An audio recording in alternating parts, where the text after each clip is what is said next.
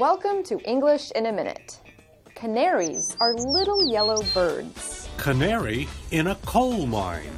Why are these cute birds in a dark coal mine? Did you hear about Sarah?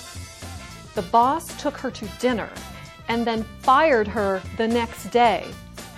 The same thing happened to Jason. The boss took him to dinner and then fired him.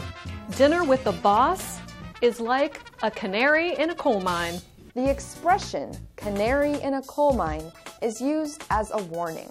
If a canary breathes poisonous gases, it gets sick and dies more quickly than a human would.